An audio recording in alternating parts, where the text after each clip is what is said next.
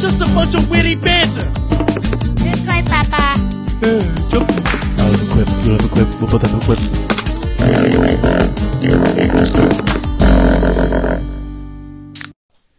Hello, fellow banterers. Welcome to episode 7 of Witty Banter. It is officially November 7th, and it's 4.30 right now. But you're probably wondering, I might have gotten the wrong show. Maybe I downloaded something wrong because I heard a really, really professional ass intro. Yeah. Some sort of some sort of buffer was on this episode. What the hell is going on in here? Sounds good, doesn't it? Well, that, ladies and gentlemen, is all the work of your fucking mix master, Hunter Dorset, right here. Mix mix on a mic. yeah, we finally did it, dude. That is the one last piece of the puzzle that we've pretty much been waiting for since day one. Yeah, there's like there's like three or four little inside jokes uh, as far as the Yeah. voices that go into Yeah. it that we were just giggling while we made it. So uh, I honestly, we're couldn't- proud of it. Yeah, I couldn't contain myself while listening to it. I still, it still kills me. Hunter did, a, Hunter did a fantastic job. It sounds great. Well, thank you. We hope you guys like it. I mean, so now we've got the email address, Mm-hmm. we've got the um, the beer segments, Mm-hmm. we've got the buffer. Now all we need is the millions of fans and all the dollars. That's what we were saying. We were like, so what else do we have to do to make this more professional? Hmm, we just need people to listen. yeah. all right. Well, we're glad you're back and you're joining us um, today on this fantastic Thursday. We're gonna go ahead and introduce the beer that we're gonna be reviewing tonight, and that is Real Ale's Coffee Porter. Okay. From Blanco, Texas. Blanco, Texas. Now we've had, I mean, Real Ale is kind of everywhere around here. Um, pretty popular brewery. That's why we we kind of we were looking for a porter actually today, and to our surprise, we couldn't really find it many. We only found maybe three different six packs that even advertised being porter. So we we came down to this one. We were like, hey, Real Ale, they make good beer. We'll try it out. Um, let's see. See if you can find the alcohol by volume. It's a limited edition seasonal release. Um, the, on the front it says it's a rich, robust porter brewed with fair trade cat's coffee. Cat's coffee. Cat's coffee. and Yeah. it says drink soon, so we're gonna do that too. Yeah, we're definitely going to abide. I don't see much. I don't see a uh, alcohol content by volume. really, those fuckers. You know. One of my least favorite things. But yeah, so Hunter Hunter said he's a big fan of, um, of or not a big fan, but he's he's Growing to yeah, like coffee. He's growing to like coffee, and I told him like I honestly, I fucking hate coffee. Okay, but the only time I do enjoy the flavor of coffee is in beer. So we thought we'd go ahead and let it go. So Hunter just poured his up. How's it look? Uh, it's really dark. Um, it's almost black. Like if you look at it just just straight up, it's it's almost a black low header. Not much header on it. Um, not filtered very much. Uh, you're definitely not seeing through that. oh my god, yeah, Yeah, it's this a, thing it's a juggernaut. it looks delicious. It looks good. It Yeah. looks exactly like what we love. I'm gonna give it a smell. Okay. Oh yeah, that smells amazing.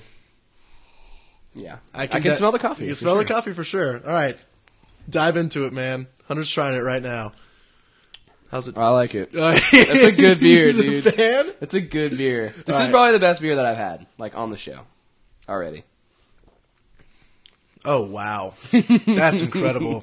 and honestly, it's everything I wanted it to be. Because it's it's okay. So like whenever you have these dark beers, I always get really people like talking about it almost like it's a milkshake, you know. Yeah. And you get these darker beers, and that isn't necessarily what I go for, like or something that I like. It's something that I can get accustomed to, but I would like a little bit more viscosity. You know, I don't More want to viscosity. is or would it be less? less viscosity? viscosity. Okay. Yeah.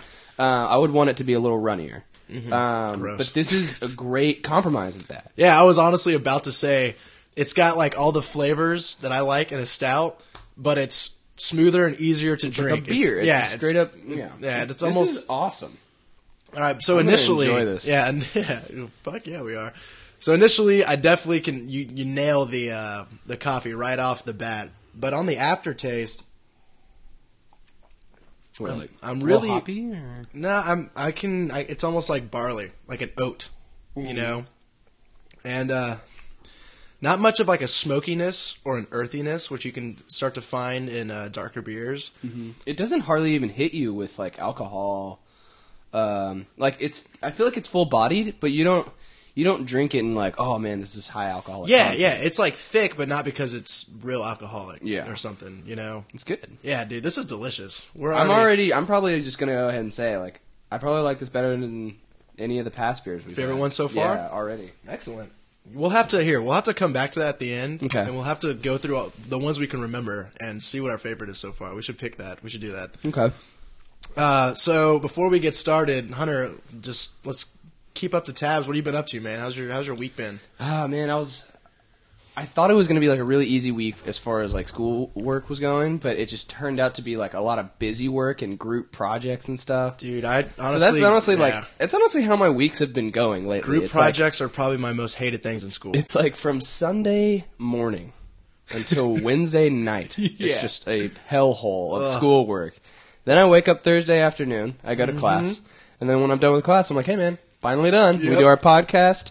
I'll chill on Friday and Saturday, and then it starts all over." I again. texted you today at like twelve, and I just went, "It's Thursday." Yeah. Smile- smiley Smiley face. yeah.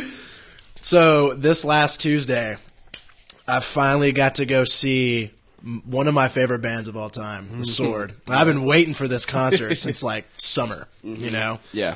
And uh, it was at a venue I've never got I've never gotten to go to, Emo's East, which is honestly a pretty famous venue. It's in an iconic Austin. place, Yeah, it's off of East East Riverside.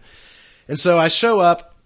I got there about 30 minutes early because that's just how I am with those shows. I want to be on the on the front row, right? Which you Oh yeah, Yeah. I was there. and initially, when I walked in, dude, like I was, I didn't really know what to expect because, like, on the outside, it's a large looking building, but you can't, like, I don't know. I, I was thinking maybe it was going to be a mix between like Fitzgerald's, which is pretty small, and like the Austin City Music Hall, which is pretty large. I have, yeah, I haven't heard anything about the size of Emo's.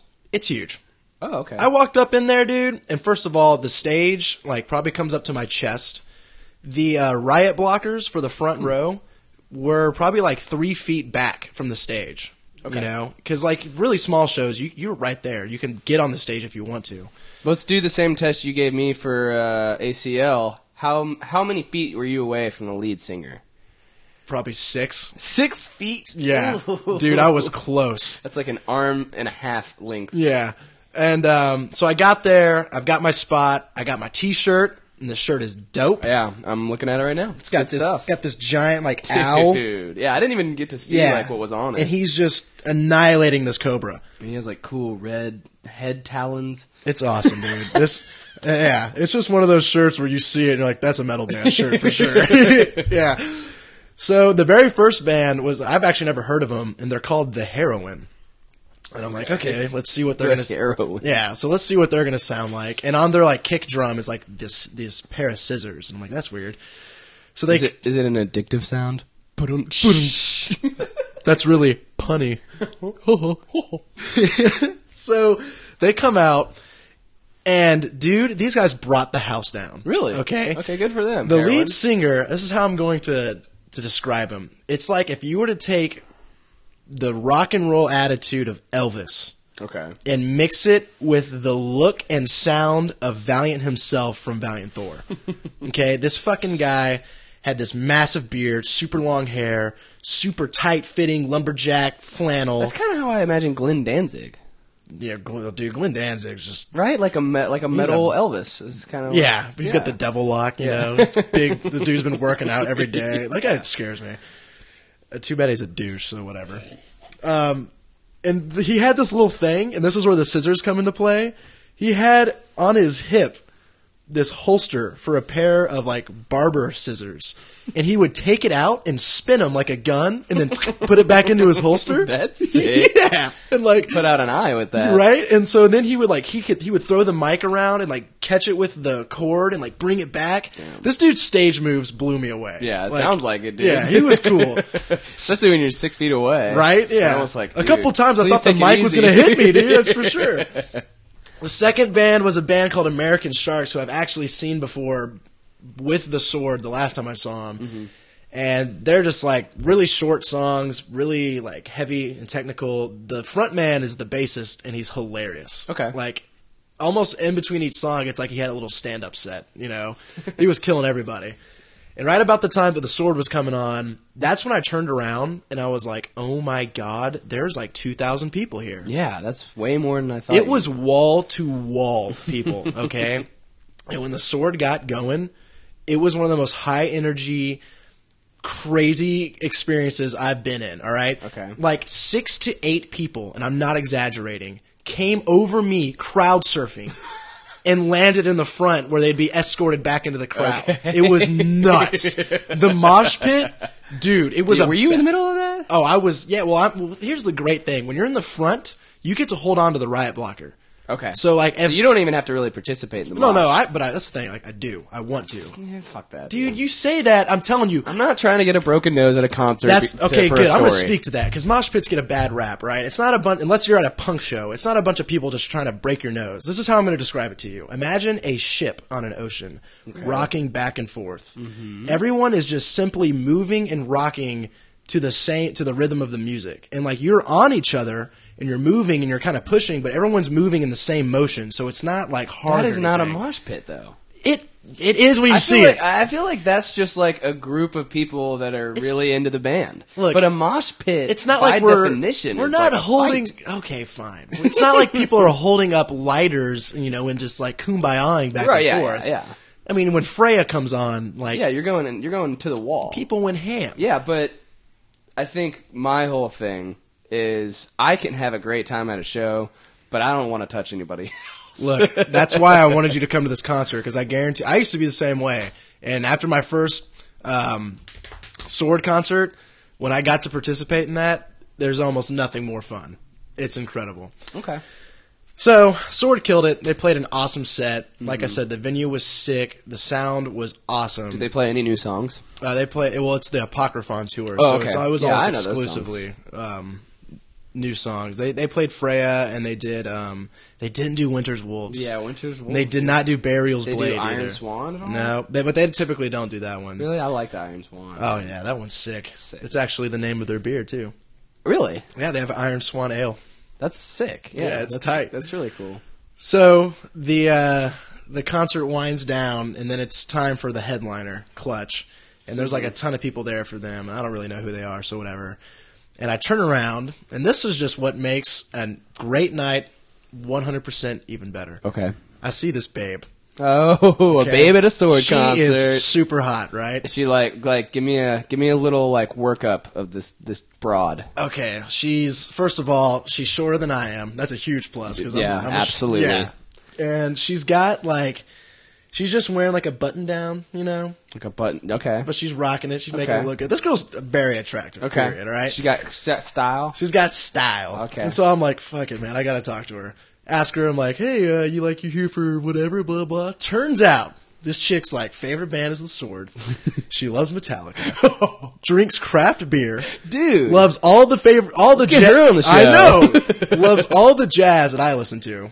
So I got her phone number. Did you really? I got her phone Good number, you, dude. and I've been t- I texted her the other day. She finally responded. We're gonna be meeting up at some point in time. Are you really, Yes. dude? Fuck yeah. So I am super excited because this chick, give me like a one out of ten how hot this chick is. chick's like an eight, Okay. and she's older than me.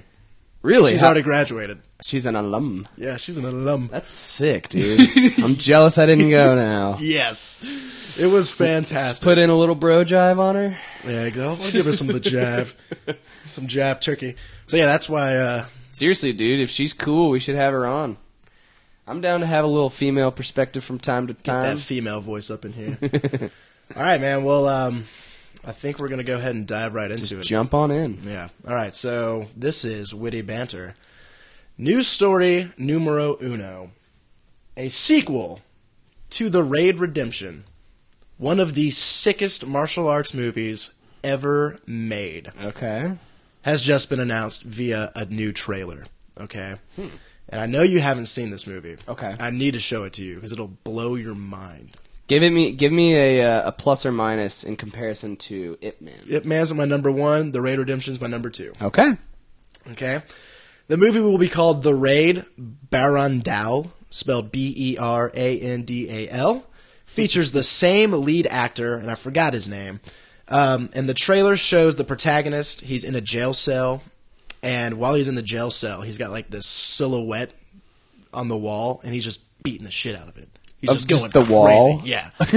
and like while he's doing that, you've got these highly stylized clips of like, you know, organized crime, Asian gangsters, and like hot chicks with big sunglasses. Is it is it an Asian like made film? Yeah. Okay. It's Indonesian, Oh, okay. so it's um, English subtitles and everything. okay, cool.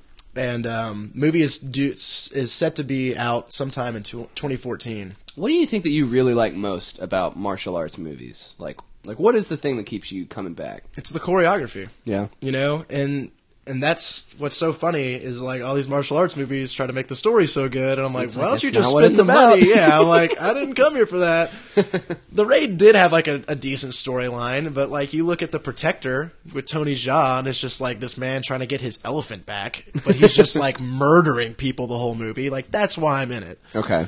and so yeah, this one, the um, dang, I forgot Silat. Silat is the style of martial arts that they were using, and it's very um, I've never heard of that. Is it S I L A T? yeah, Okay. it's very like kick and grapple based, and it's also weapons based.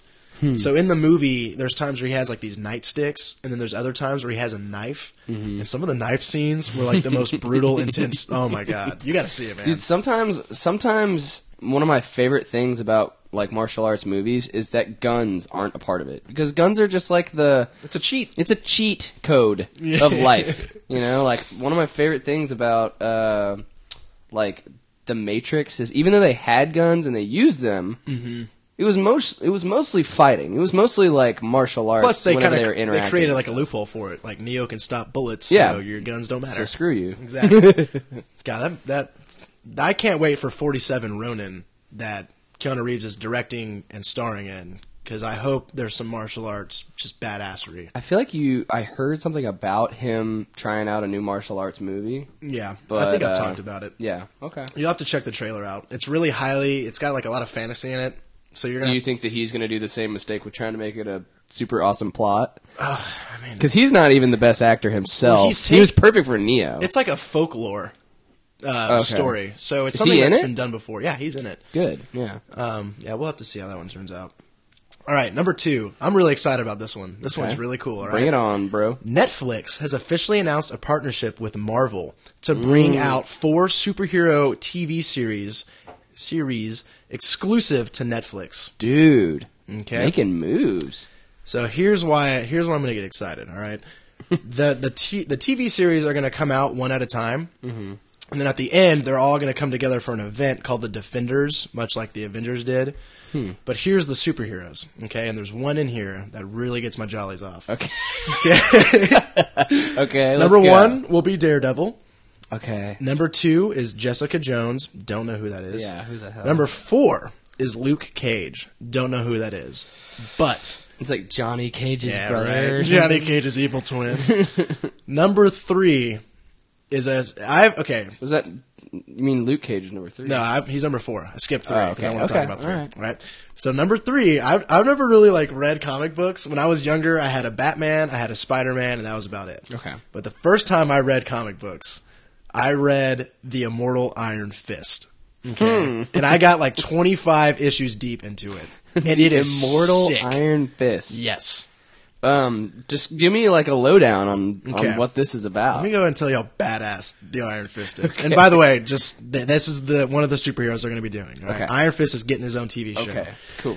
The Iron Fist is it's martial arts. Okay. This guy's power is like essentially the- the reason why he's called the Immortal Iron Fist is because like as one dies, another one replaces him.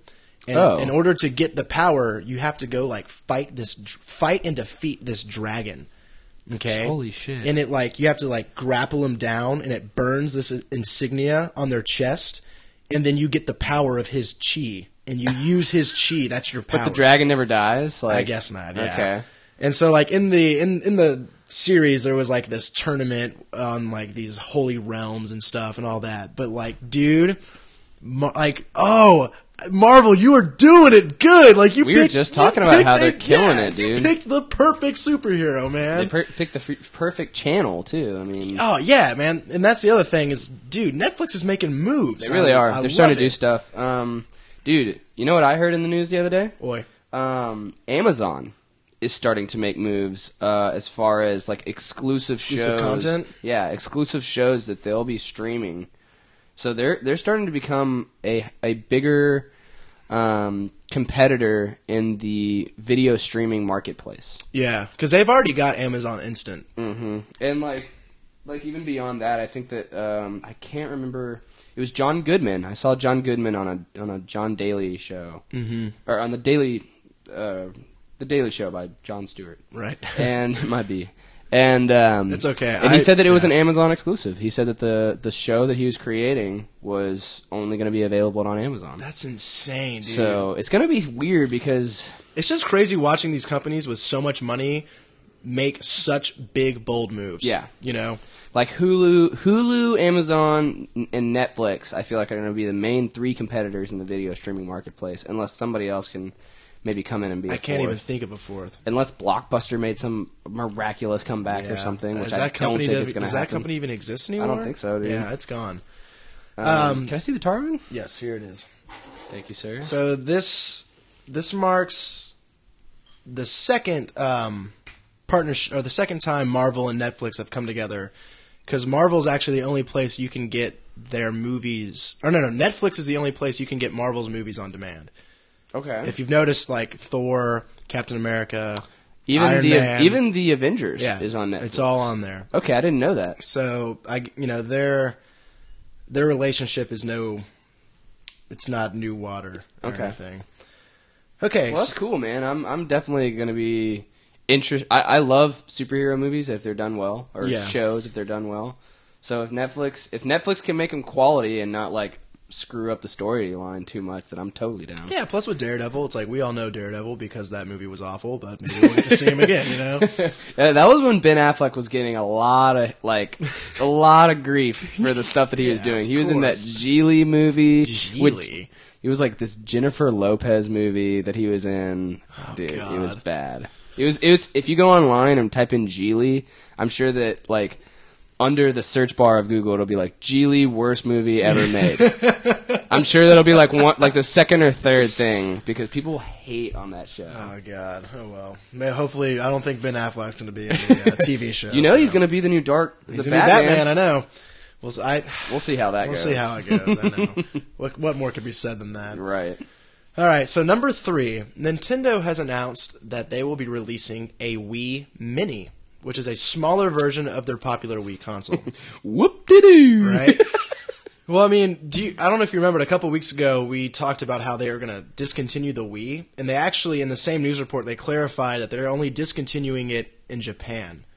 So you can still buy the normal Wii console, and then alongside of that, all they're going to be putting out this Wii Mini.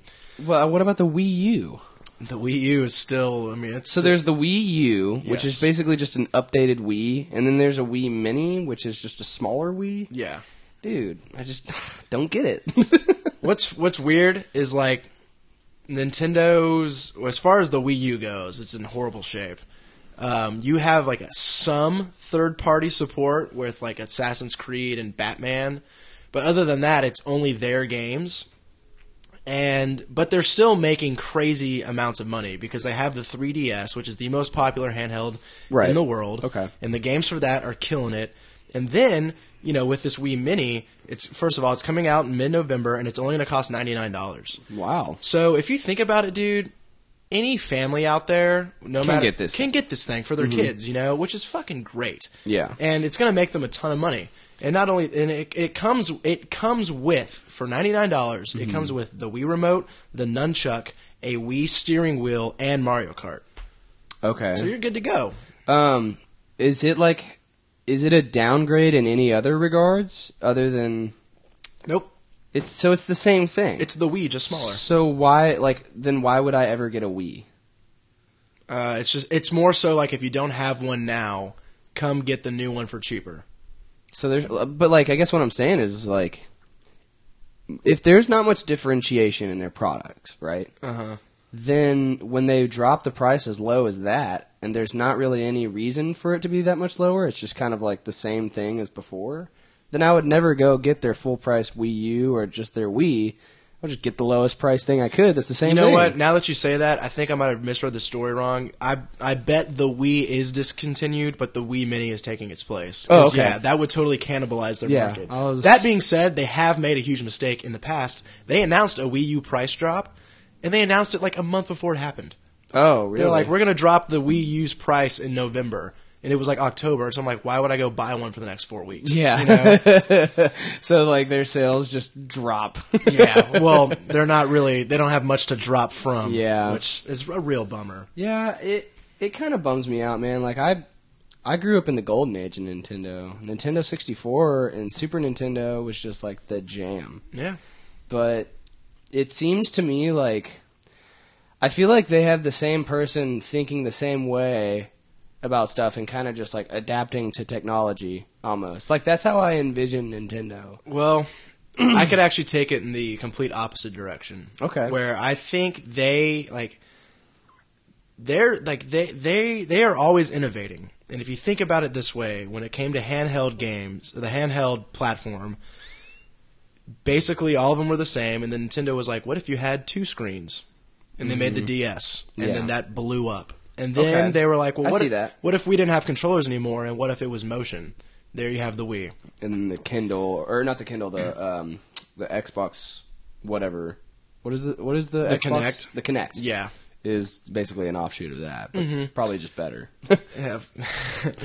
but and then you got the Wii U where it's like let's let's take that second screen concept from the DS and move it to a console and we'll give you a gamepad. okay. And uh, Nintendo is just like it's it's in it's one of those few companies that can take such great risks and even lose out on them because they make so much money. Even though they, I think two years ago they it was the first time in the company's like history that they posted a loss. You know. Just and- as like just straight up loss at the end of the year. just overall with their in the quarter, they they and it was a lot of money too. Yeah, but it yeah. was it was a very specific time with where like no games were coming out for the Wii and the Wii U hadn't released yet. Oh, so, so it was an awkward period. yeah, and that's why like I you can never count Nintendo out because one. They're one of the most. They're they have some of the. Or they're one of the richest companies in the world. And two, they aren't afraid to innovate and do things differently. Mm-hmm. And number three, they have some of the most loved franchises in the world. Mm-hmm. So Um, I guess going off of that point, right? Like Nintendo is just straight up a household name. Everyone knows what they're about. Uh, it kind of reminds me of this strategy, and a lot of people think that this is either the smartest marketing strategy or the dumbest Okay, marketing strategy ever done.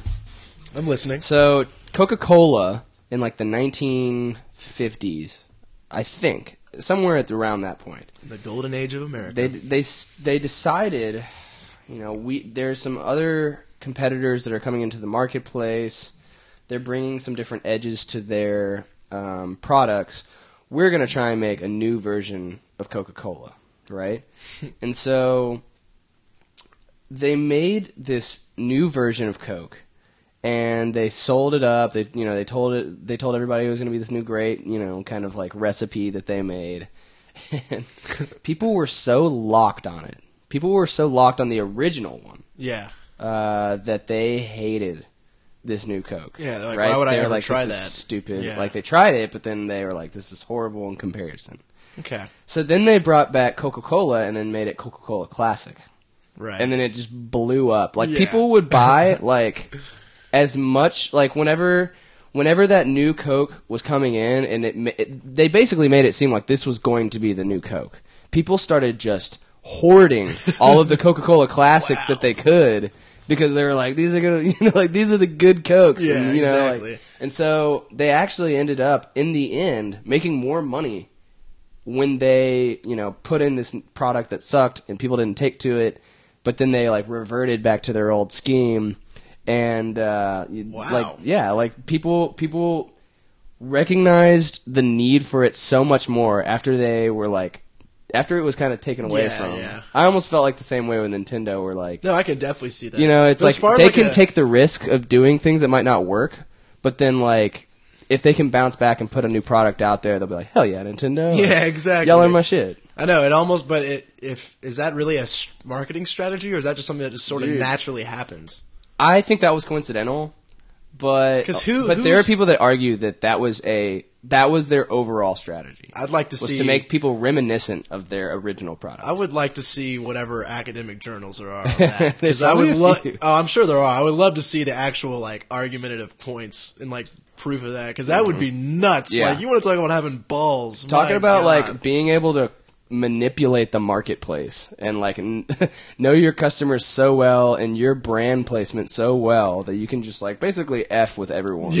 you know, Yeah. that's so awesome. Yeah, that's nuts. Okay, number four, sticking with the uh, Nintendo theme, actually.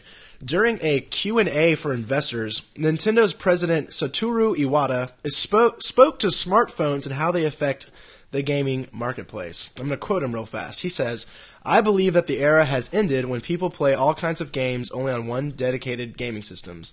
He went on to say then, given their growth, I feel that we should make an effort to take advantage of their existence. Smart devices have already played a central role in creating buzz among consumers above a certain age. So, Smartphones is what he's yeah, referring to. smartphones and devices. Okay. And so this is why this was pretty interesting to me. Um, you know, he he said, you know, the the president himself says that there's really no just dedicated like dedicated gaming consoles are almost in a way being phased out because you have smartphones where people are getting these games and they're only they're only playing when they have like a little bit of spare time right, Right. like i'm gonna hop on candy crush play five minutes before this bus comes here yada yada mm-hmm. yada Yeah. so obviously they need to adapt to that because if you think about it, more people are gaming today than ever because everyone is like everyone plays some little tic tac toe game on their Okay. smartphone. You know, I wouldn't say necessarily like thorough gaming. no, no, But I- I they're- wouldn't but they're call them like- gamers. But yeah, they're, it's just they're like gaming. Yeah, they're twiddling. Yeah, on like the- this. You know, look, think at Farmville and Candy Crush. It's and exactly things like that. what I do on my phone. You know, I just like play something for like 20 minutes to pass the time. Exactly. And so what he what he said in the conference is that he wants to use smart devices to create buzz. He's like, you know, when you have a Twitter feed that's just sitting there talking about Monster Hunter or whatever game's coming out, it's great for cre- you know getting people excited about it. But do you th- like what? How can Nintendo future proof itself against these smartphones? Why can't they just like make some of their own apps? And like bring their first party, Yeah, um, dude. Like, why? Why do they have to be afraid of the technological revolution, man? Like, if they're as innovative as we were just claiming them to be, why wouldn't they just try and put some apps out or, or Well, if you look fuck, at make their own like phone or something, dude? Yeah, like, I do mean- something. But do you really think that's a good idea for them? Like, because if you look at their tradition of just like we, they always create the consoles so you can come and play games on them. Mm-hmm. I mean, do you think Nintendo would know what it's doing if it wanted to make a phone, or do you, th- you know, Maybe not an app. That was probably a stretch. I don't think they would make their own phone. I feel like they could definitely make their own tablet if they can make the P- the PSP, dude. Um, but I, I guess I guess my thing is is like the only way to future proof yourself is by not letting yourself become obsolete and keeping up with the times. yeah, And if you're noticing that trends are becoming apparent in how people are playing games, you have to adapt to it. And you have to be able to forecast what might be able to happen even beyond just like what you've been noticing right now. I think what also scares me a little bit is so when it comes to handheld gaming, I I would love to participate and be in it. You know, I mm-hmm. Just just me personally, Mm-hmm. Okay. I have a big nostalgia with the fact that I used to own a Game Boy. I love having games on the go, and like these are more Game Boys were the shit. Yeah, dude. And really having like this library of games that you can dive into for like 40 hours if you want. I also have my my device where I'm on that the majority of the time that I'm not doing anything, either reading news or playing like small games. And I almost don't want the two to be melded. You know?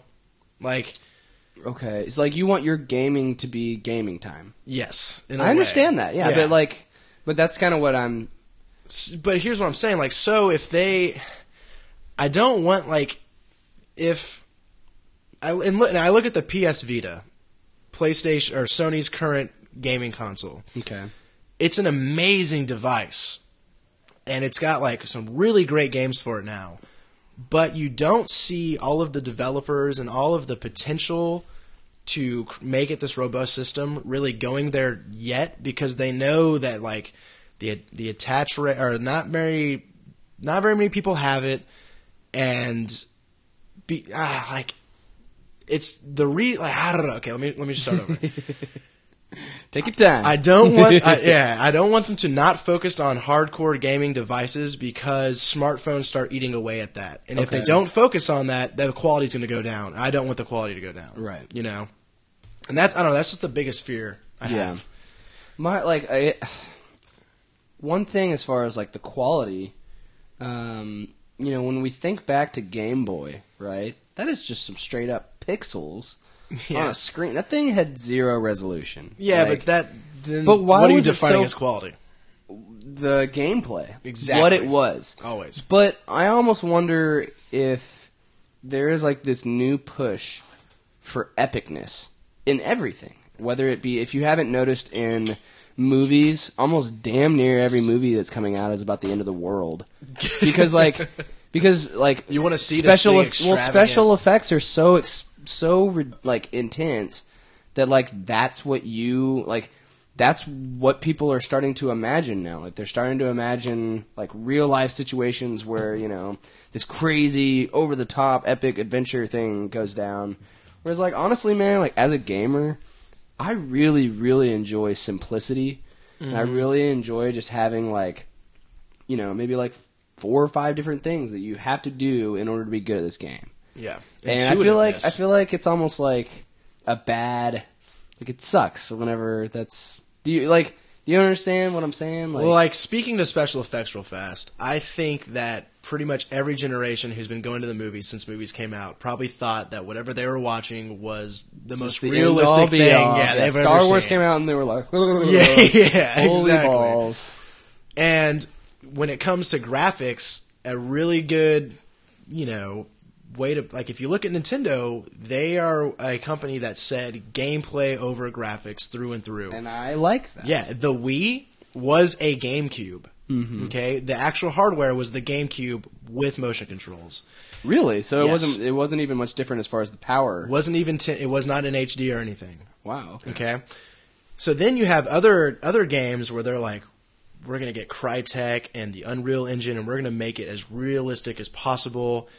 And It takes away from the gameplay. It can. Like you've got to really find that balance. And I Mm-hmm. think that ba- like I'm going to bring up Dark Souls again. Dark Souls like it if it was 2008, that game would have blown people's minds visually, okay? But it's not quite there yet. And Dark Souls 2 looks like it's going to be a big step up. They got a lot of things going for it, but it's still not some of these trailers we're seeing for like the next gen or anything right. But they've got the gameplay that like I, I, I to this day I think that's the best gameplay ever made. I, that is Really? my number one gameplay game. I need to play it. You try it. It's fucking hard, man. I don't know if you're up for it. Maybe not. Yeah, I would love for you to at least try it out. I want as many people to play that game as possible. It's an RPG game. It's considered an RPG, um, whereas it's just like it's it's a lot of stat based stuff. Mm-hmm. But it, it's it's it's a game that it requires patience.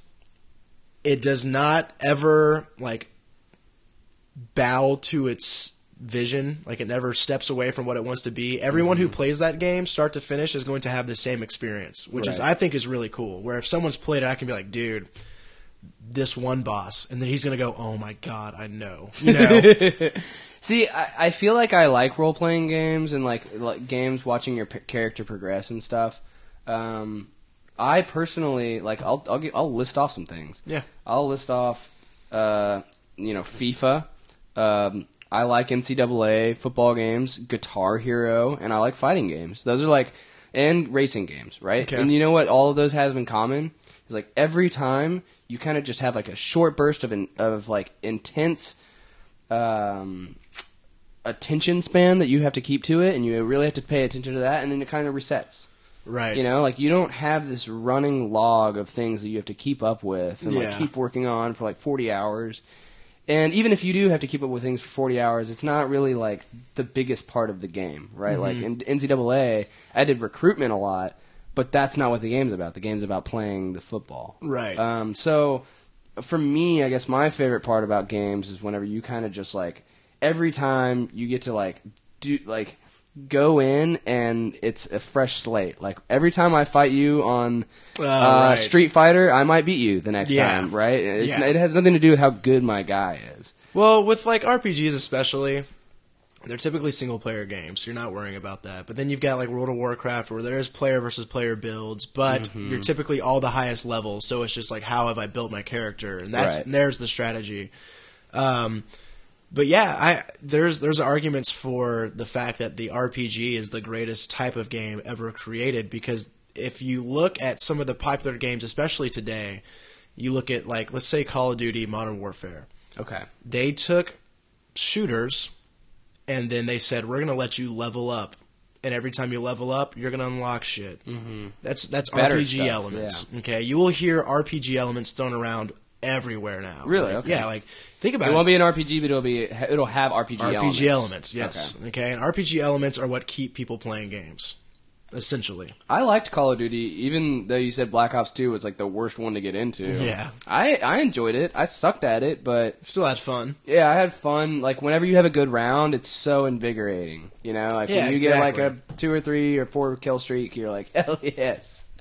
It's interesting hearing what like you look for in games because It's just different. well, it, it, well, yeah, and it makes me think of mine, and then I realize that I have like six different things that, as long as one of them is being fulfilled, I can go for it. Yeah, well. I, I, I honestly haven't really uh, allotted as much time towards gaming. I guess so. it- It's harder for me to even really depict the things that are important for me in gaming. Like Guitar Hero was the only game that I really spent like nine hours a day. yeah. You know, like I remember spending literally nine hours one day straight, like not eating, Not just eating. straight up playing Guitar Hero. uh, but I mean, that and that and Pokemon Yellow on Game Boy. RPG, one of the most That's- stereotypical RPGs but ever but, made. but but Ash doesn't really get better, but all Your all of Ash's do. people get better. in fact, you remember the other day when I not the other day, but at some point in time, I brought up what a JRPG was, and you're like, "What is that?" I'm like, "That's a jar- that's a Japanese role playing game." Okay. The reason why there's a differenti- or a, any differential, okay, think of Pokemon. You have a party full of people or Mm-hmm. Pokemon that gets better. That's the JRPG in a nutshell. Really? You have characters. And as Sick. Mm-hmm. and as they progress, you make your characters better, and you pick what characters you want to make better. Dude, Gary in Fucking in Gary. Pokemon, talk about like a perfect portrayal of like a video game manufacturer doing a great job of getting me so enthralled that I literally hated this person. I hated Gary. And then when I beat the Elite Four and Gary came out and he's like, I already did it, bitch. And I'm like, oh my god. I like used up all my revives beforehand. I had nothing, dude. Beat my ass. Uh, just a really quick caveat. There's actually a great theory out on the internet that you can go and read that actually puts you, the main character of Pokemon, as the villain. Oh, just- That's it's- cool. It's So you're Gary? hilarious. Not not that you're Gary, but like if you think about it, Gary was the grandson of the professor, and this Mm-hmm. random kid just comes in like, "Hey," and he's just like, "I love you more," you know. and then like, What an ass. there's another the the biggest part of this whole theory is there's this kid and you interact with him like four times throughout the game and like pretty much every step of the way you outdo him and beat him and like crush his hopes and dreams Mm-hmm. and then if you read into it enough and kind of suspend your disbelief you end up becoming the reason that he finds out he's adopted so That's horrible. yeah so you gotta go But it's perfect. it's hilarious That's great. so you gotta go uh go check that out That's fun. all right, let's get a halftime report on this beer, man. Okay, I honestly I need to pour up another one because I've already gone through two, man. No, we're really we're busting through these. This is great though. This beer is so good. It's very good, man. I'm pretty Um, much sticking by what I said in the first time, and I'm sure I'll say it at the very end too. But as it's warmed up, uh, the coffee is definitely coming through a lot stronger. okay. But you know, it um it advertises itself as a coffee porter, so you can't bust it for that. No, yeah, I commend it for that. Dude, the color is just amazing. It's awesome. Though. It looks like oil. You know. or, or like a molasses. yeah, literally molasses. thick molasses. Um, and it's actually a little more filtered than I initially gave it credit for. Um, If you tilt the glass forward yeah, and if you look tilt at it the a little bit, you can see. Yeah. Um, And But- I imagine that things that were completely unfiltered, you probably wouldn't be able to do that with. Yeah, uh, but you know, as far as the flavor profile goes, it's for me, it's oats and coffee. And dude, I love oat flavor in anything, and mm-hmm. so this beer is really doing it for me. Yeah, I like it, man. Okay. All right, number five. All right, in an interview with IGN, Greg Coomer, a designer for Valve, said that Valve will not create exclusive content for its machines.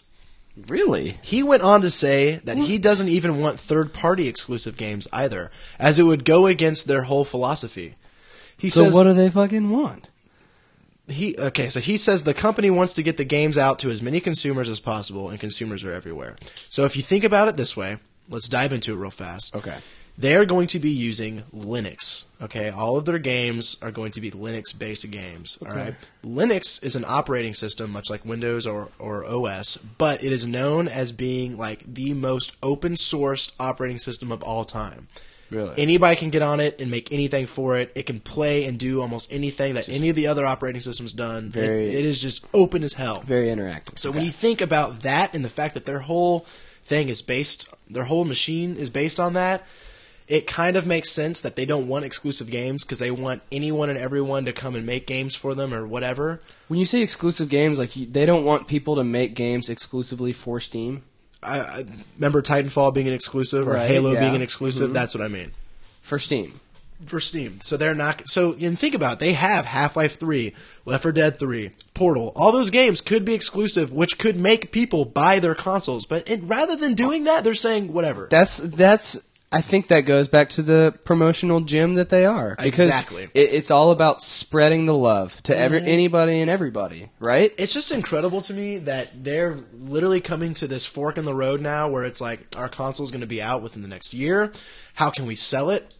Well, I'll tell you how you can sell it. Make these games everyone wants exclusive, and they're just like, you know what? We're that good natured. No. Our PR image is that pure, and they're sticking with it. I think that's incredible. That's cool, man. Um, again, yeah, it shows a lot about just like their view on their distribution, you know, of, of games and you know interacting, people being able to interact with their product. Yeah, It's awesome. that's. And, but it also makes me slightly happy because then it's like, well, I don't have to go buy that machine, so play. These I want to go games. buy some uh, the Steam box, dude. I've already seen they've there's been uh, tons of hands-on demos with the controller now with those two touchpads. Uh-huh. It's looking nice, dude. It looks cool. Can you can you um I guess walk me through so the Steam box is a way for me to basically be able to get like PC games on my television screen, yeah, which is sick, dude. That's like I've been wanting I've been wanting to play PC games for a long time, but I suck with keyboards. Yeah. And I don't want to play everybody in, that's, you know, super awesome at video gaming on the computer. So if I could if I could get a Steam box that has those same like will the graphics be just as baller as on the computer? of course. So we'll have that.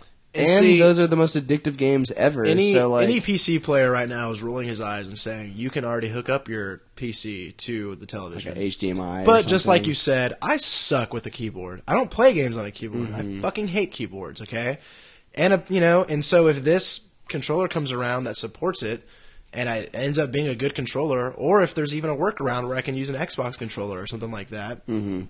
great, right? Right. And um, but yeah, and also I don't want you to think that just because. Just because like you said that I don't want to play other people who are good with mouse and keyboard and, and stuff. There are other games out there, Hunter, besides multiplayer games, and I think those are the games you need to start playing. Okay, I, I I'm just so disenchanted by people that play or by games that allow people to get so good at them that it's not fun for people that are trying to get into it to try and play. Right? You know what I mean? Sure. Like, Like like, Halo. it really bothers me because like you wanted me to start getting into Halo, and I was really reluctant. And I don't then I would dude. like play a couple games with you, and you'd get like seventy-two kills in a row, and I'd get like three, and it would be awful, man. It was like not enjoyable when you just Look, get raped. I have a project for you. Okay. okay, I might even get this for you as a gift because it's only five dollars. I want you to play episode one of the Walking Dead game, the game that Oh, the game that me and Nick were talking about a few Yeah, episodes ago. okay. Because dude, It's easy to play, and I love that show. and you love that show. okay, I think you'd really like it. Okay, I'm down, dude. Great. Okay, number six. Microsoft has announced that a Unity add-on will be free for any registered indie developer in an attempt to make an avenue for developers to easily get onto their consoles. That's a really weird worded sentence. Yeah, I didn't really get that. Okay, so let me. I'm just gonna go ahead and break this down because I wrote it out real horrible. Okay. Uh, Unity is the operating system that the Xbox One uses. Okay. So essentially, any registered indie developer can get the operating system for free, so they can make games for their console. All right, and the reason why they want to make this their console more attractive to indie developers is because PlayStation 4 has made it very apparent from the get go that indie developing for them is easy. It's a cinch, and, and all these developers have even come out and said, "This is, dude, Sony. You guys are amazing. The relationship we have with this company, they just support us, support us. Whatever we want, whatever we want to do, as long as we can do People it." who are making the games are People saying are making that? the games. That's awesome. And so Microsoft is trying to get on board with that. Okay, Okay. and honestly, I see the way I see the gaming industry right now. There are AAA titles, your huge budget games, Mm-hmm. Assassin's Creed, Call of Duty, Halo, Forza, Final Fantasy, and then there are your, your indie games. These Okay. ten to fifteen dollar games where like they're very artistic, Mm-hmm. they're very stylized. They introduce really odd gaming like when it comes to gameplay, the concepts are really different. Right. And so like right now the the mid range, the mid tier developer is dying. Like Mm-hmm. it has just been developer after developer that has had to shut its doors to its studios because no one is going to go out and buy like you know this random Marvel superhero game or just like hey I can't even think of an example, but just like low budget games that no one's playing. The only people who buy these games are people who don't know what games are and they're buying it for someone else. Okay. You know, that's the way I see it.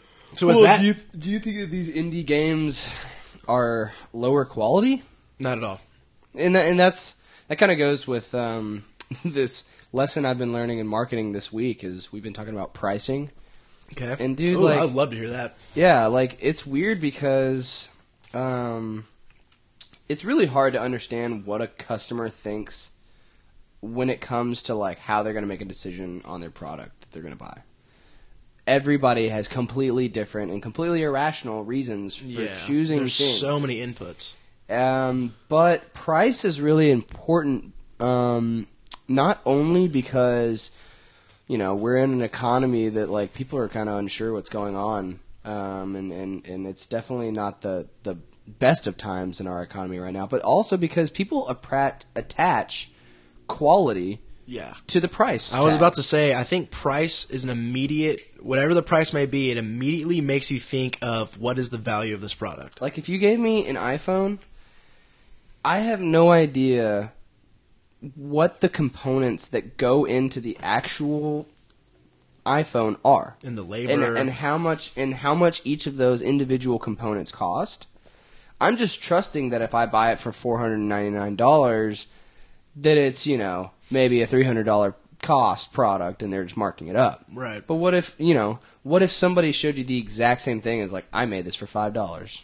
Right. You'd be like, fuck. yeah, you, You know? like your entire perception of how it was made and how the quality of it would be completely changed. And I think uh, I think value is such an incredible idea. you want to hear uh, my marketing class's um, perception of value equation that Yeah. has been motifed throughout the entire semester. It's an equation? It is. Okay, let's hear Um, it. A, a customer's perceived value as a function is is your product times your promotion times your placement over your price.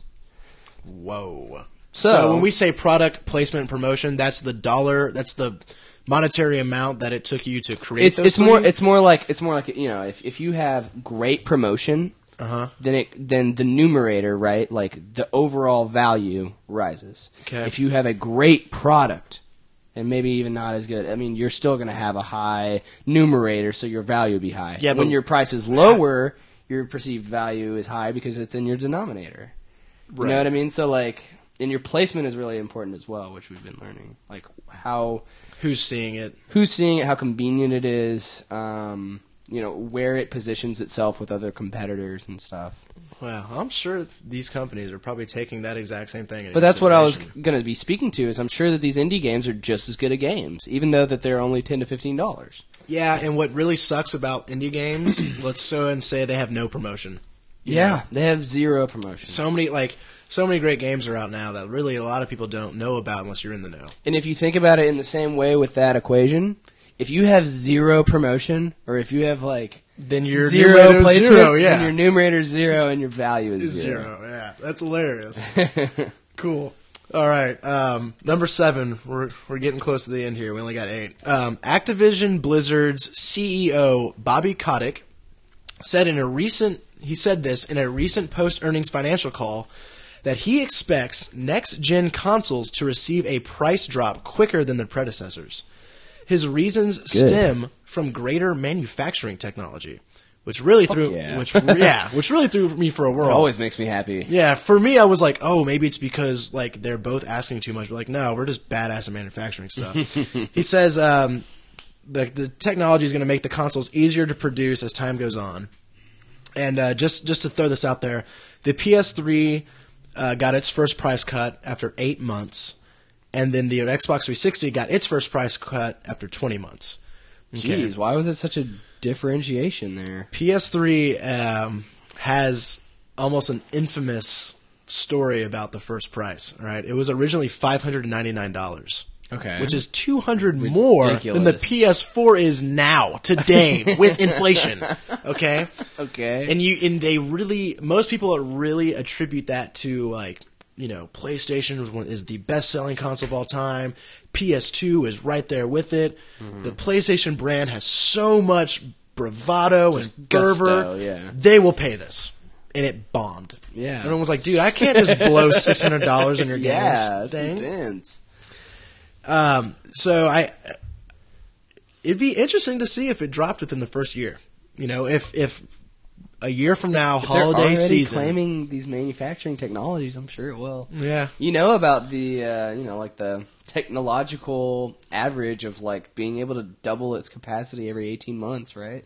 right, yeah, that So, like, that whole um, I'm sure that that's increase. I'm sure that's not just for like software, but also for hardware and like also for you know manufacturing technologies and shit too.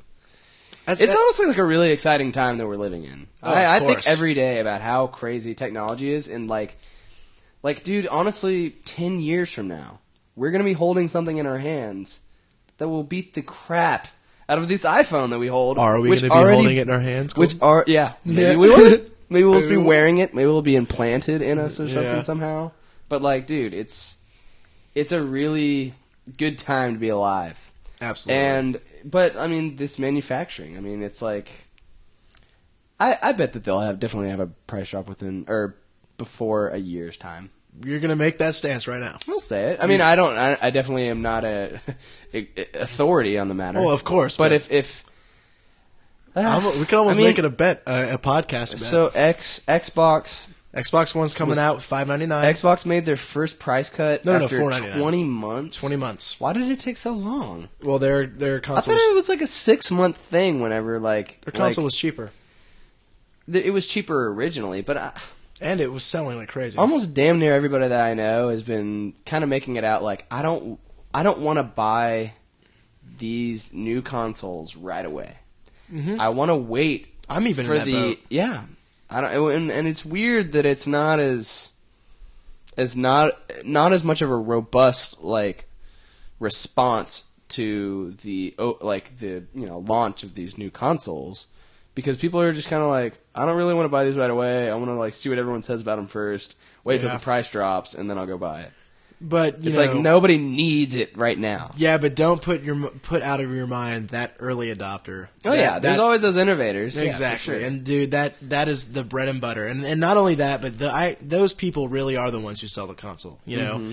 Because if I buy something day one and you're like, dude, so you got it? I'm Those like, are your yeah. best promoters. Yeah, I'm like, how how is it? I'm like, it sucks. Or, or dude, this thing is the shit. And then I show you all the things it does. And Yeah. in the in the best, you're you're really influential on me or to me for a lot of that kind of yeah, stuff. I get a lot of stuff before you do. Mm-hmm. You know, and the biggest uh, indicator of that was the Wii, dude. Like the Wii came out and like the early adopters got it, and then Christmas came around and they're like, "Hey, Grandma, let's play Wii tennis." and next thing you know, your whole family's like, "Dude, this is the shit." this is dope. yeah. So then they all go buy it, right? Yeah. That's that's cool though. All right. So um, here's the last number. Here's the last news news item. Right. So this is coming. So IGN basically is the one who reported and distilled all the information down. Okay, but there was a, I guess you would say, eh, I guess a report from the Max Planck Institute from Human Development, from the Charité University of Medicine at Saint Hedwig Krankenhaus. Okay, so we're at eight. I have no idea where Exactly. we're at, but let's so basically, some smart ass yeah. people. There's some people that are thinking up some stuff. Exactly. And I and I just wanted to say that I got all this information from IGN, not from the actual report. Okay. Okay. They have discovered that video games are beneficial for your brain's spatial orientation, memory formation, strate- strategic planning, and fine motor skills. Okay. Hmm. Okay. They went on to say that so what they did is Berlin scientists they tasked adult subjects to play Super Mario 64. Okay. Okay. And they said, quote, over a period of two months for 30 minutes a day, an MRI showed brain volume quantified in players who didn't typically play games, while folks who played games showed an increase of gray matter, which is the cells of the bodies where the nerves are, are situated. Okay. So essentially, you've got the control group who aren't playing games, you got the people who are playing Super Mario 64, and their nerves are being more stimulated as time goes on. Okay. Additionally, the report notes that the more someone actually wanted to play the games, the more positive the effects became. Okay? Hmm.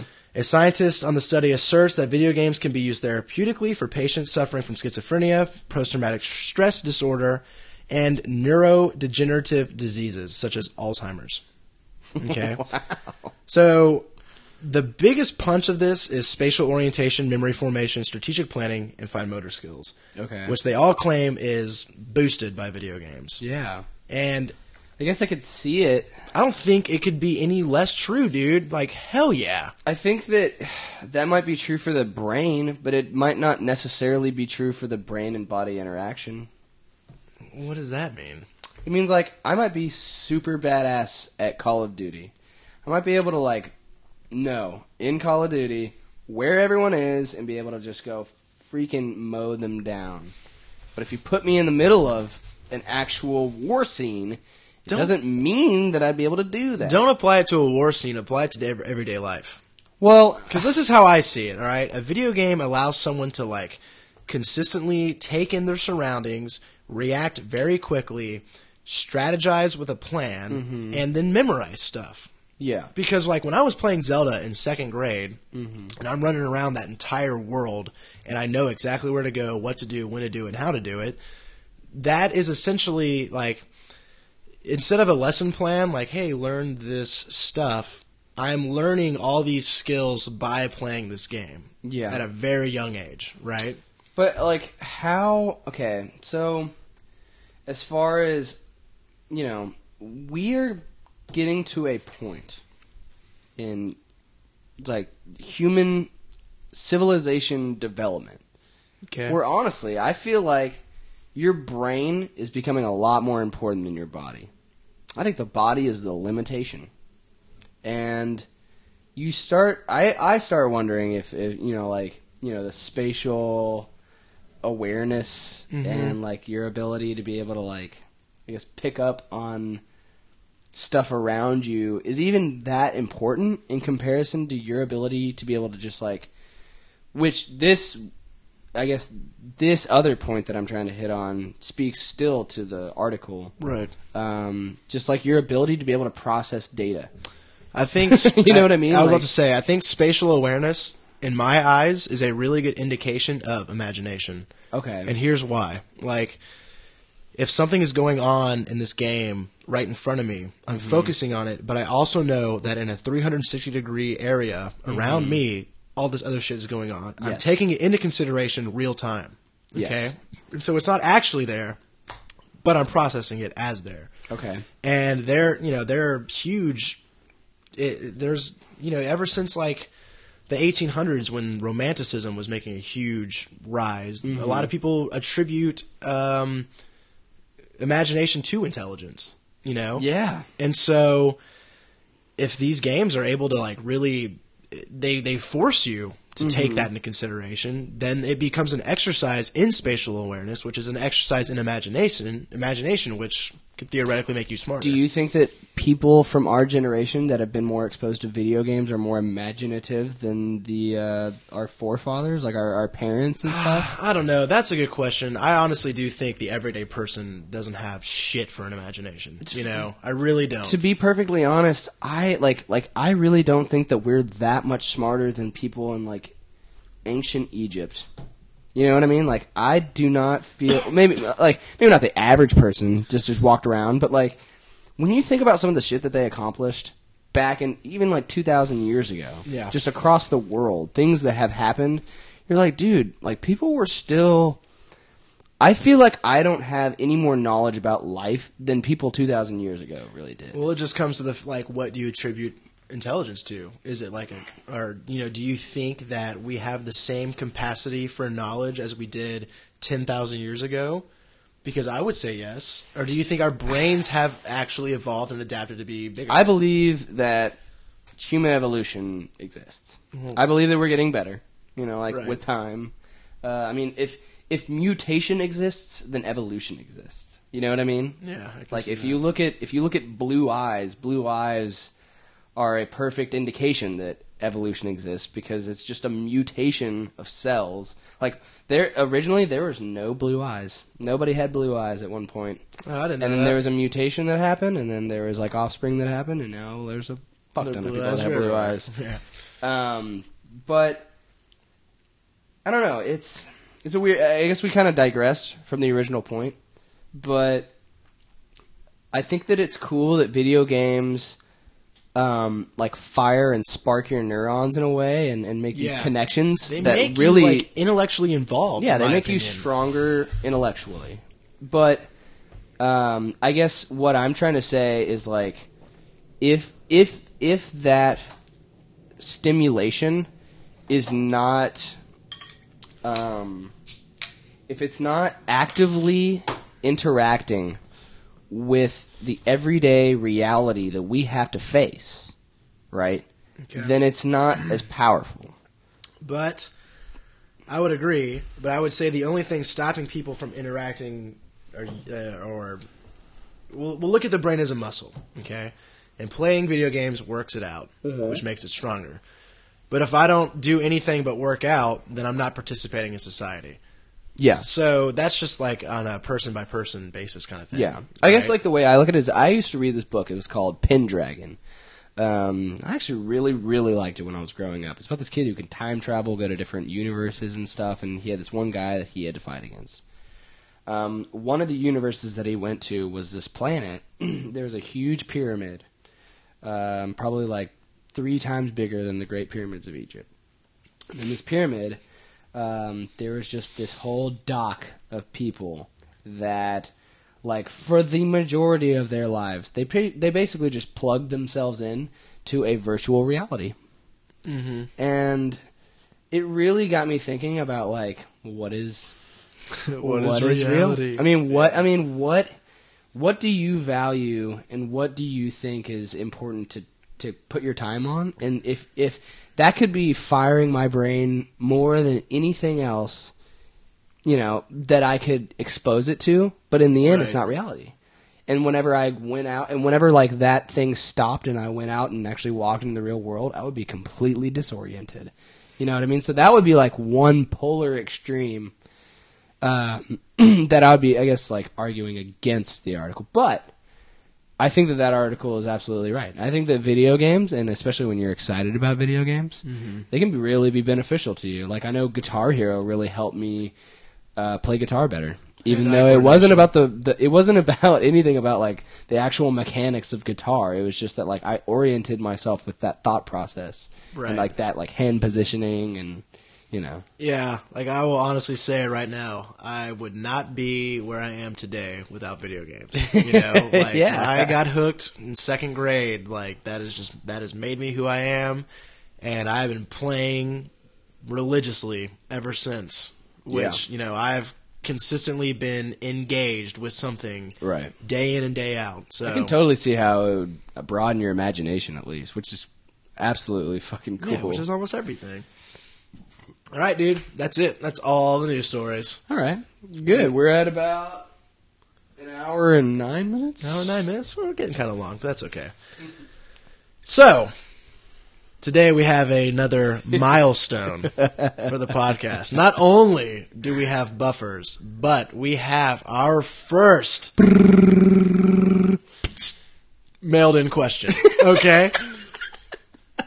Nick White writes in Thank God. to wittybantershow at gmail.com just like you can. Mm-hmm. And he says, in all caps, Hey guys, long time listener here. he has been. Which is true. He has. I heard Chase didn't like Pacific Rim, and I think he's so dumb for that. XO, XO, XO, XO. Get boinked, nerds.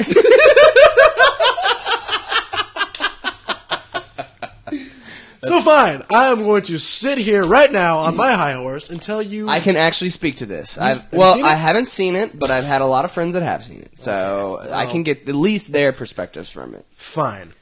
Let me go ahead and first say why I thought that movie was a big pile of trash. How did you see it, first of all? I saw it in theaters. Uh, did you see it in IMAX? I did not. Okay. Did you see it in the 3D, uh, did not. Okay. Okay. So a year before that movie came out, I saw the first teaser, Okay. and I was just like, "Oh my god, this looks sick!" So you're originally excited Yeah, about it. I couldn't wait. Okay. Okay.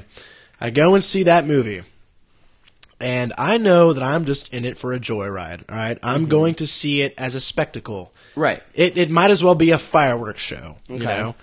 But, But, you didn't see it in IMAX or 3D. which is fine, okay? It's not. It is fine. It's the biggest problem. All right. No, here's the biggest problem. Everything about that movie was so stereotypical and stupid, okay? And it just didn't make any sense to me, all right? So first of all, when they go into like the uh, the area where all the the big robots are made, okay? it looks like the biggest copy and paste um, post human society from the Matrix I've ever seen, okay? Okay. And everybody everywhere doing anything is welding. Everyone's welding. Well, if you're gonna have There huge motherfucking robots, There you're gonna need some sparks, welding. But dude, when it comes to like, all right, how can we really set the mood? Like, okay, I got it. Let's just put sparks everywhere. And I was just like, all right, this looks stupid. And then Nick, here's what I'm saying. When they Don't that listen. scene where they're like, we need to make sure your minds are melded and you can really come together, and they had a fight with those poles. okay, I don't know. Okay, I was just like, first of all, the fighting sucked. It was stupid and slow, and like all they did was just like sort of like hit each other, and then like, oh, you got a point, and then I got a point, and then they just like looked at each other real long, and they're like, oh, I think we were meant to fight these robots together. Dude, I mean, And so and so then you we. can say that about anything. You can say about Dragon Ball Z if you want. You're damn right I can, but I guess, but I tell you what, everything else was so fucking awesome that I was able to suspend my disbelief and get look past it. Which is well, here's what I'm trying to say. At the, end of the, at the end of the day, everyone went to see that movie to watch giant robots kick the ass out of these monsters. Okay, Yes. and Yes. those parts were cool. But Okay. everything, but everything else was so fucking bad. Really? That when I got to the finale, where I was got to watch these monsters get their asses kicked for like 20 minutes, I was just like, "This is stupid," and I don't care anymore. I feel like that's just you, though. I mean, the the as far as my Yeah, friends, my opinion. As far as my friends went, and I think they saw it in IMAX, and I think they saw it in 3D, which probably helped. Um, Less than I, I don't know. they told me that the synopsis of this movie could be summed up in it was the same thing as Transformers, except it had a little bit more of a plot and there's a little bit cooler like of a premise I don't know. Like, because they were fighting like real organic creatures. Which I mean, I hate again, Transformers. I can't really say a lot to it because I haven't seen it. So Nick, I'm sorry if I'm not uh, doing a good job of validating a defense for you, but I will say that your original intention of going to see it as a spectacle was spot on. You, that's how you should go and Yep. interpret it. And you shouldn't judge it on everything else other than the spectacular part. of course I can. But you shouldn't. But they were so few and far between that it made the movie such a pain to get through that by the time it came, I just wanted to leave. It was awful. But like, yeah, I understand. Like, it, it's getting to the point where things nowadays just like they need to be thoroughly good. Well, not even that. Like, yeah, exactly. Fine. Yeah. but I mean, again, like on the same token, I'm sure that I would enjoy it, but I would enjoy it a lot more on IMAX in 3D with like maybe the dimensional, So if the, you really D-box up setup. the spectacle of it, yeah, fair enough. So Nick, there's your answer. Thank you again for writing in. You've officially made witty banter history. You Yeah. are our first. Writer. we will always, we will always be endeared we will cherish to that. you. We will, yeah, we will cherish you. That's for the that. number one message on our inbox. It's there forever. Second guess, first mail response, or first. Mm-hmm. Yeah, where mail you at, something. Max? Where are you at? Yeah, Max. You shit. all right, guys. Um, that's all the show we have for you today. We're gonna go ahead and rate our beers. Hunter, what are you thinking, man? Give this thing a number. I'm gonna give this an eight point five. An eight point five, so almost a nine. So does eight point five mean when you walk into a bar and you look at all their taps, you see this one, you're like, I'm getting it. I'm like, I fucking like that beer. um, there are not many things that I would give an 8.5 to right now. Fair but, enough. Uh, yeah, that's what I'll say. I'm gonna give it a seven. oh, Jesus. Okay. You're talking about how much you like this beer and, and how much you don't, you want to explore the scale. Look, seven is an average. Is it not? A C is an average. Yeah, this is, you're saying this is an average beer. You're right. Maybe I'll give it a seven point five. Okay. I'm going to give it slightly above average, and here's why. Okay, this beer is fantastic. I've had a great time with it. I, I love to too. drink it. It tastes great. But if I were to see it in a bar on a long list of taps, I would say, "Oh, dude, I've had that beer. It's really good." But I'd probably try something else. Whereas, like, Because you always want to try something oh, else. God forbid, no. But like with the left-hand milk stout, like I typically start my night with that. You know, But if you see it, you're getting it. Yeah, like- or with a But that's your 10. exactly. Well, I wouldn't say my ten. Okay, yeah, no, I guess so. Right now, it's your favorite beer, so that's your 10. Sure. All right. So um, we got a an eight point five and a seven point five. Okay. Pretty fantastic. Let's go ahead and plug away. You can find me, Chase Williams, at Bodacious Chase on Twitter. Hunter. You can find me at soundcloud.com slash Hunter Dorset. Hunter Dorset. And you can also find me on Twitter at Diesel Dorset. And then, if you want to be like Nick in all of his beauty and glory, And have us just freaking salivate over your question. Oh my god, just gush, cream our jeans over your question. You can write in at wittybantershow at gmail.com. We really hope you do. Or just tweet us, you know, tweet us a question. We will we will see it. Trust us, we're on that Yep. all the time. We'll It's- do it. We're not famous yet, so your tweets will be seen. you can get the show at bodaciouschase.com. You can also like our Facebook page, which would be really nice. Facebook.com slash Witty Banter Podcast, or the easiest and the best way to consume our Yes. audio is iTunes. Go to iTunes, search Witty Banter Podcast, and hit subscribe. It is free, everybody. So for free, every week, our episode will show up in your downloads queue, and you will not ever have to worry about it. I really hope you do so. Again, it's awesome. exactly. So, for me, Chase, and from Hunter, we thank you for listening, and we will see you next week. See you guys. Just a bunch of witty banter. This way, Papa. I have a quip. You have a quip. We'll both have a quip.